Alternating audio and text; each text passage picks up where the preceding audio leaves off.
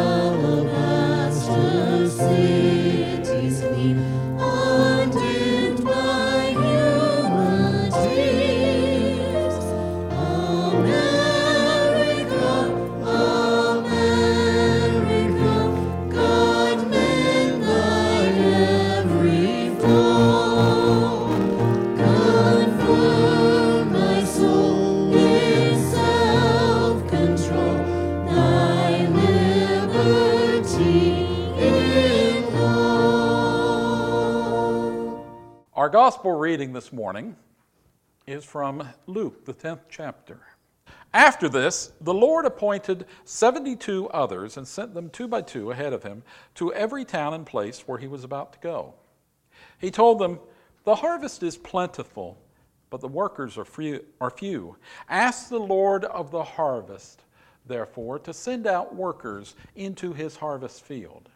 Go, I'm sending you out like lambs among wolves. Do not take a purse or a bag or sandals, and do not greet anyone on the way. When you enter a house, first say, Peace to this house. If someone who promotes peace is there, your peace will rest on them. If not, it will return to you. Stay there, eating and drinking whatever they give you, for the worker deserves his wages. Do not move around from house to house. When you enter a town and are welcomed, eat what is offered to you. Heal the sick who are there, and tell them, The kingdom of God has come near to you. But when you enter a town and are not welcomed, go into its streets and say, Even the dust of your town we wipe from our feet as a warning to you. Yet be sure of this the kingdom of God has come near.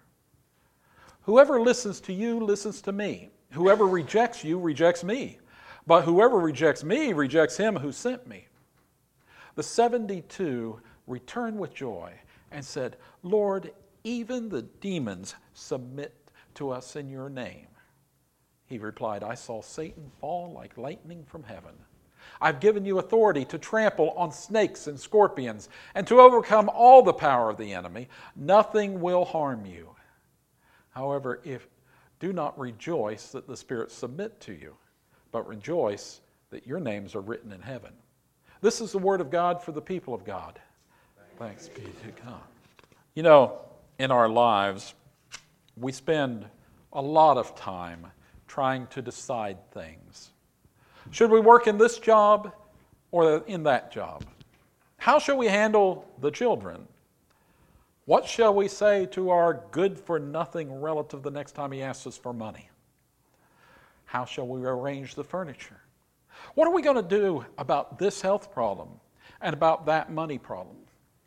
And the decisions continue.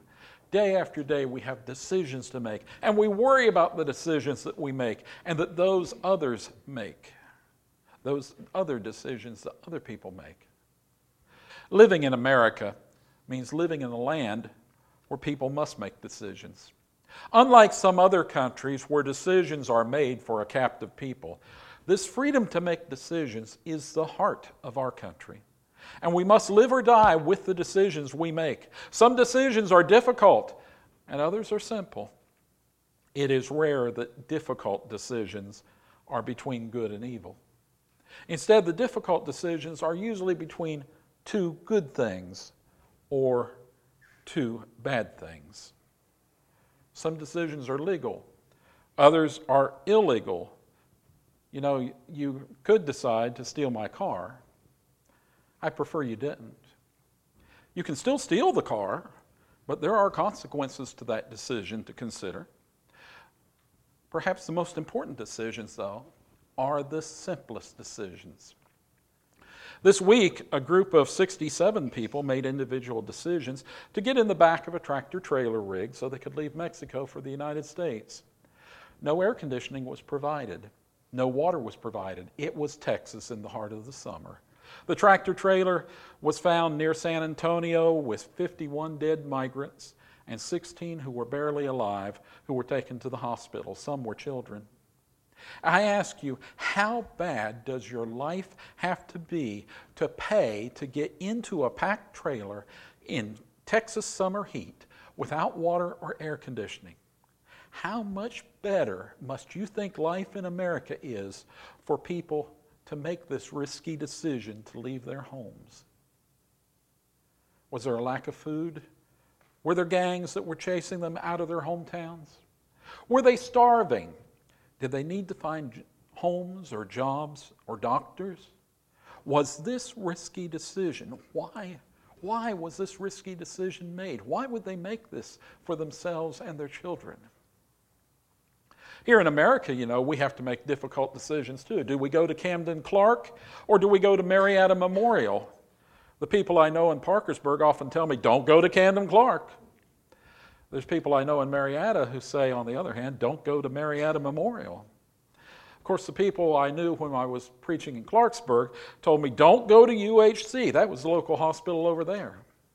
It seems like everywhere I've lived has the worst hospital in the area. Have you ever thought why?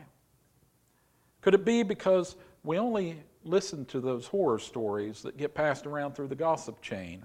And we rarely hear the good news stories because, you know, those aren't as much fun to tell, are they?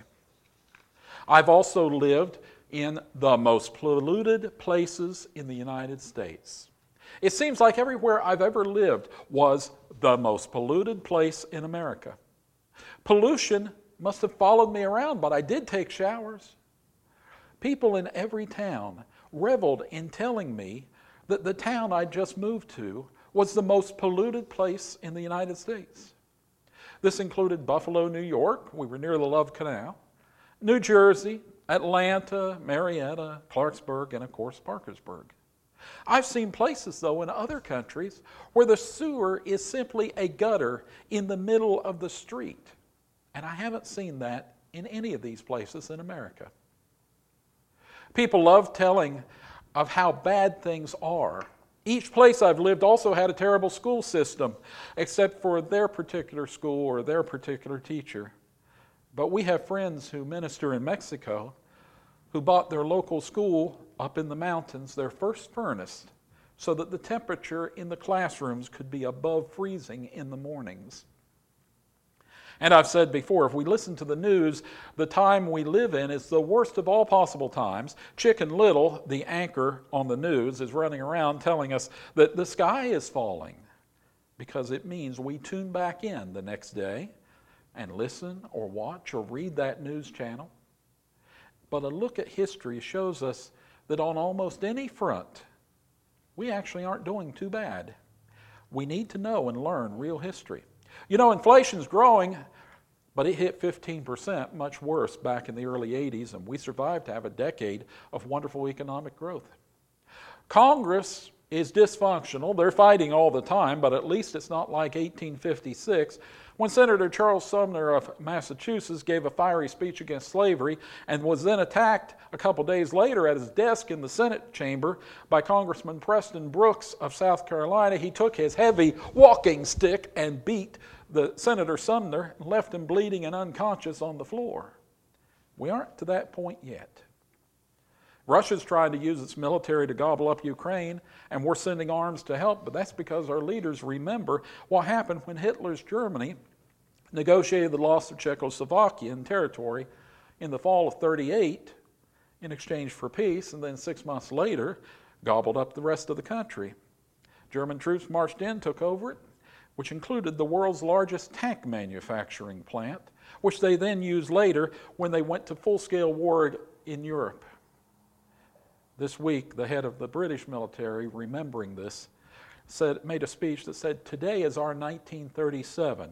He meant this is the time to act to prevent war by growing strong enough that the would be conqueror will not attack. At least our leaders see the danger this time around. Our gasoline prices, you may have noticed, are a lot higher than they used to be, but at least we don't have gas lines that stretch for blocks because most stations have run out of gas, like happened in 74. Do you remember waiting in those lines, waiting for gas? And we're out of things at the grocery store, but this time, unlike the 1930s, we're not doing things like inventing meatloaf, which was invented in the 30s to stretch meat farther. It's a matter today of whether we can afford steak or whether we need to eat ham or chicken whether we can have our favorite brand name or whether we need to settle for a store brand. We aren't to the point where there's no meat of any sort that we can afford. It's just difficult to find our favorite brands like Jif peanut butter, and so we have to take the store brand. Of course, the other option is that, like in other countries, we take our chances with the Jif peanut butter, which was pulled, if you, if you remember, because there'd been some contamination. Perhaps you prefer to buy food in a market where the meat and fish are sold in the open air with the flies buzzing around, and there's no food inspectors anywhere near. I've walked into an open air restaurant in Mexico City where the flies were settling on and buzzing around the beef that hung in the open, and then they just cut some off and give it to you on a sandwich. Despite all the bad news we find on the various news channels, if we have a proper godly perspective, we'll look around and know that we are still blessed both because of the time in which we live and because of the place where we live and because of the God we worship. That's not to say there isn't evil in, us, in our world, but how many of you have thought recently about paying someone to smuggle you into another country in the back of a tractor trailer because your life is so bad here? No, instead, we consider maybe moving to a better house or changing jobs. Some even want to move south to be with grandchildren. But none of us are desperate enough to resort to the tractor trailer method, which shows you how blessed we are. But how do we get by when things we can't control are going wrong in the world? When we have crazy viruses like COVID and now monkeypox? What are we supposed to do? It's here that looking at the wisdom of the Bible can help us with our decisions. The Bible can simplify our life if we will learn the right lessons and not try to complicate it too much. After Ahab and Jezebel had been removed from leadership in Israel because God decided they were worshiping other gods and not the God, gangs of raiders were sent by the king of Aram in the city of Damascus, the country that we would call today Syria. They captured and enslaved people in Israel. And the head of the army of Syria, the, the army of Aram, was Naaman. He was a great general. He was a brave soldier, a proud man who was respected by the king, but Naaman had a problem. He had contracted leprosy, that, that dreaded skin disease.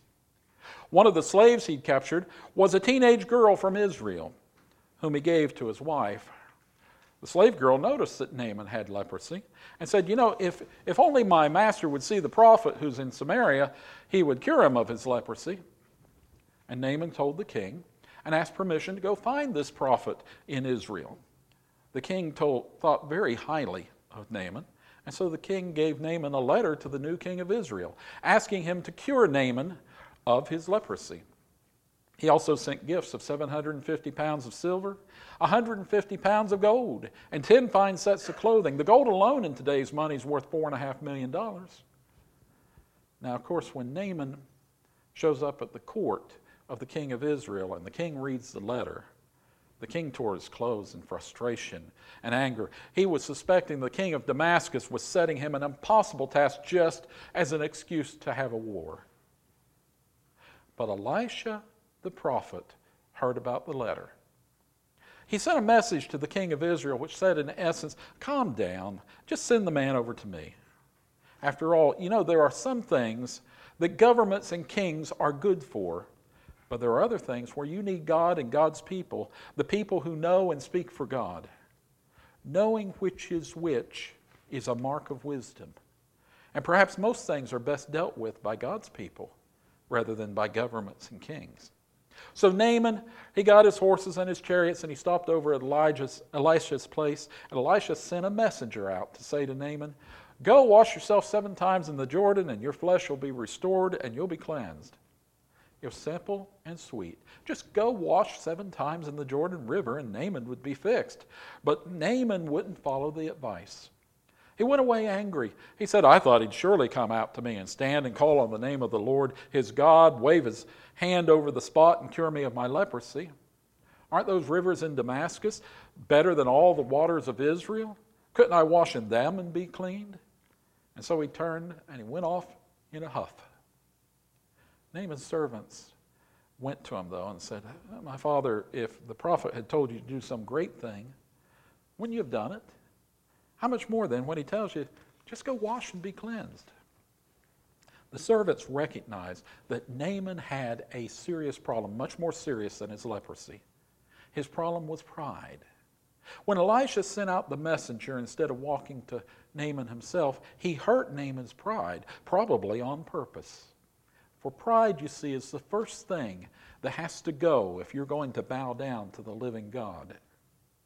And the servants recognized that if Elisha had sent Naaman on a quest like, You must travel to far India and bring me water from the highest mountain, Mount Everest. Then you must travel to Persia and bring me the emerald that sits in the Persian king's crown. And finally, you have to travel to Ireland and bring me back a bottle of Guinness beer.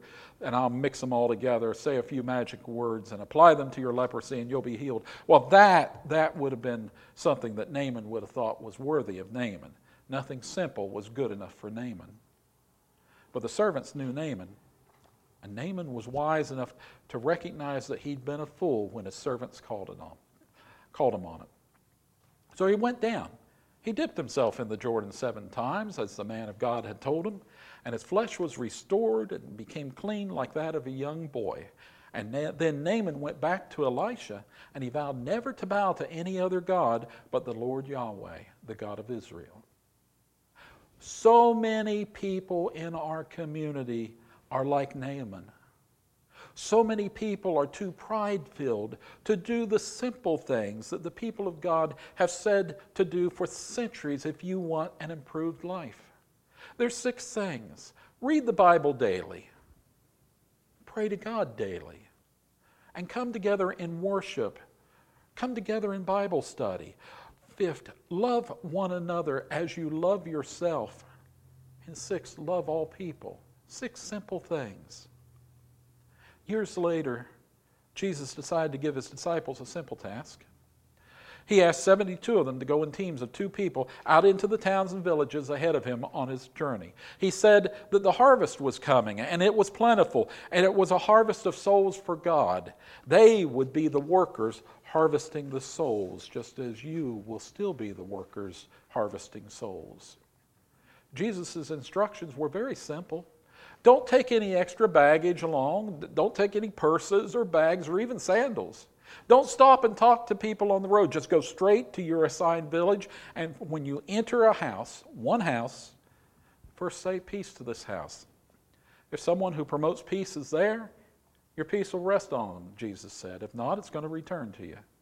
Stay there, eating and drinking whatever they give you, for the worker deserves his wages. Don't move around from house to house. Jesus wanted them to focus upon a single family, not to worry about the rest of the village, but each of them to focus upon speaking peaceably with a single family in their village. Let them feed you.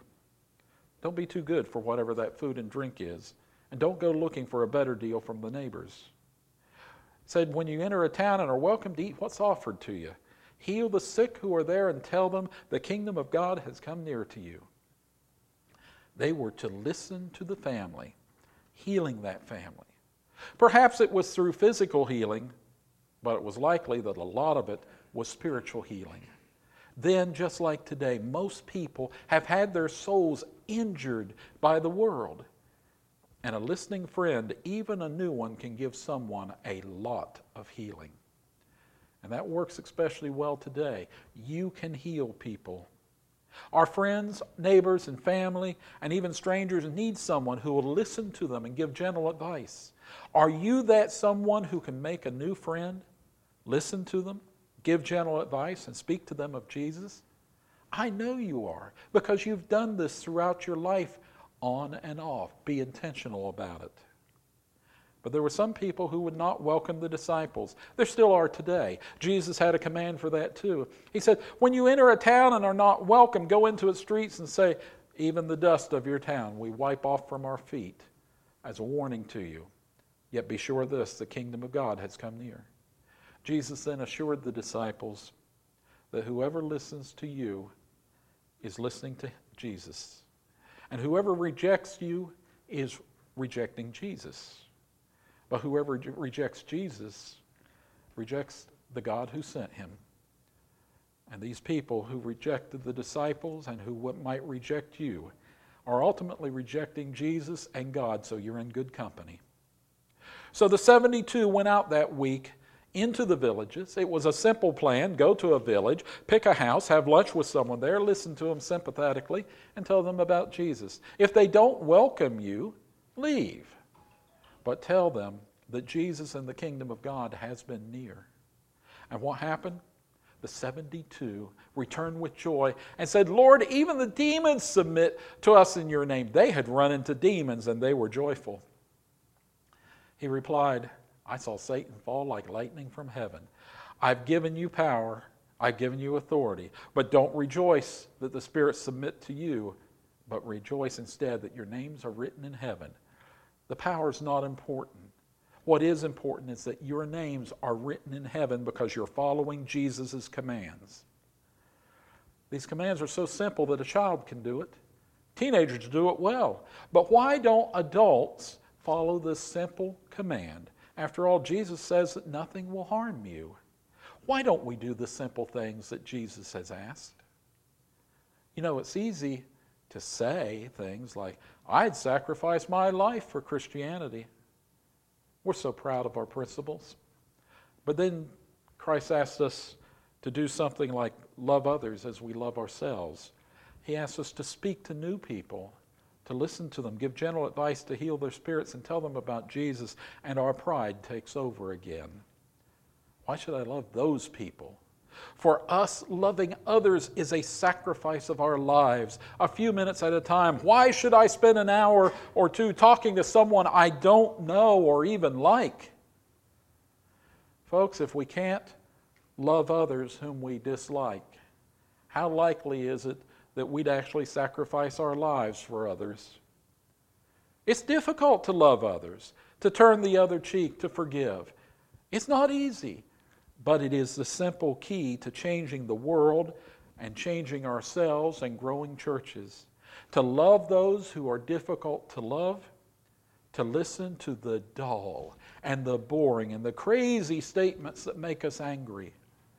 It's difficult to be pleasant. There's no money in that, we say. But the decision is simple do or do not. Follow Christ or not. How much of Christ do you want to follow? Just this little bit or the whole thing? So, aren't we glad that someone took the time to listen to us, to heal our hurts, to speak to us about Jesus and the kingdom of God? Aren't we glad that God follows the Son's commands and loves us? Then why haven't you decided to do the simple things that Jesus asked? Just four simple things. Four simple things. First of all, find the next page. There we go. Okay. Four simple things. Meet someone new. Listen to them. Give them gentle advice. And tell them about Jesus and what he did for you. Meet someone new. Listen to them. Give gentle advice. And tell them about Jesus and what he did for you. Now, if you happen to be one of those proud folk who can't understand why Christianity is so simple, which we've got a lot of in our neighborhood, don't we? Then understand that Christ wants to save all people, even the stubborn ones who think they're so superior and believe Christianity can't be true because it's simple enough for almost anyone to understand. You need to do four simple things if you're one of those people filled with pride, or you need to tell your friend you just got four simple things to do. First of all, admit you've done wrong in your life. Second, ask God in prayer to forgive you. Third, ask Jesus to send the Holy Spirit to guide you. And fourth, find a church, begin to attend, and get baptized. And once you're there, six things. Six things for the Christian to do in their life. Read the Bible daily and ponder what you read. Pray to God daily and ask for insight. Come together in worship. Come together in Bible study to discuss what you've read. And love one another as you love yourself. And by the way, love all people. Six simple things. Come to the altar and apologize for not doing the simple things Christ asks. Or pray for another to come to Christ as we sing this song.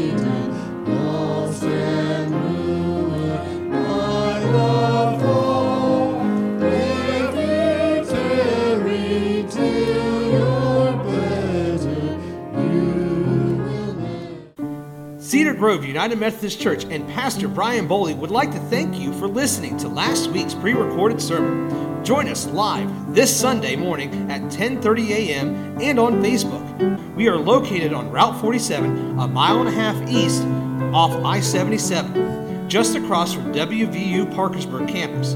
Donations may be mailed to Cedar Grove UMC, 168 Old Turnpike Road, Parkersburg, West Virginia, 26104 Or you can text the word GIVE to 1304 244 1903 or visit our website, cedargroveunitedmethodist.org, and click on the Give tab. This will bring up a form where you can determine how much you would like to give.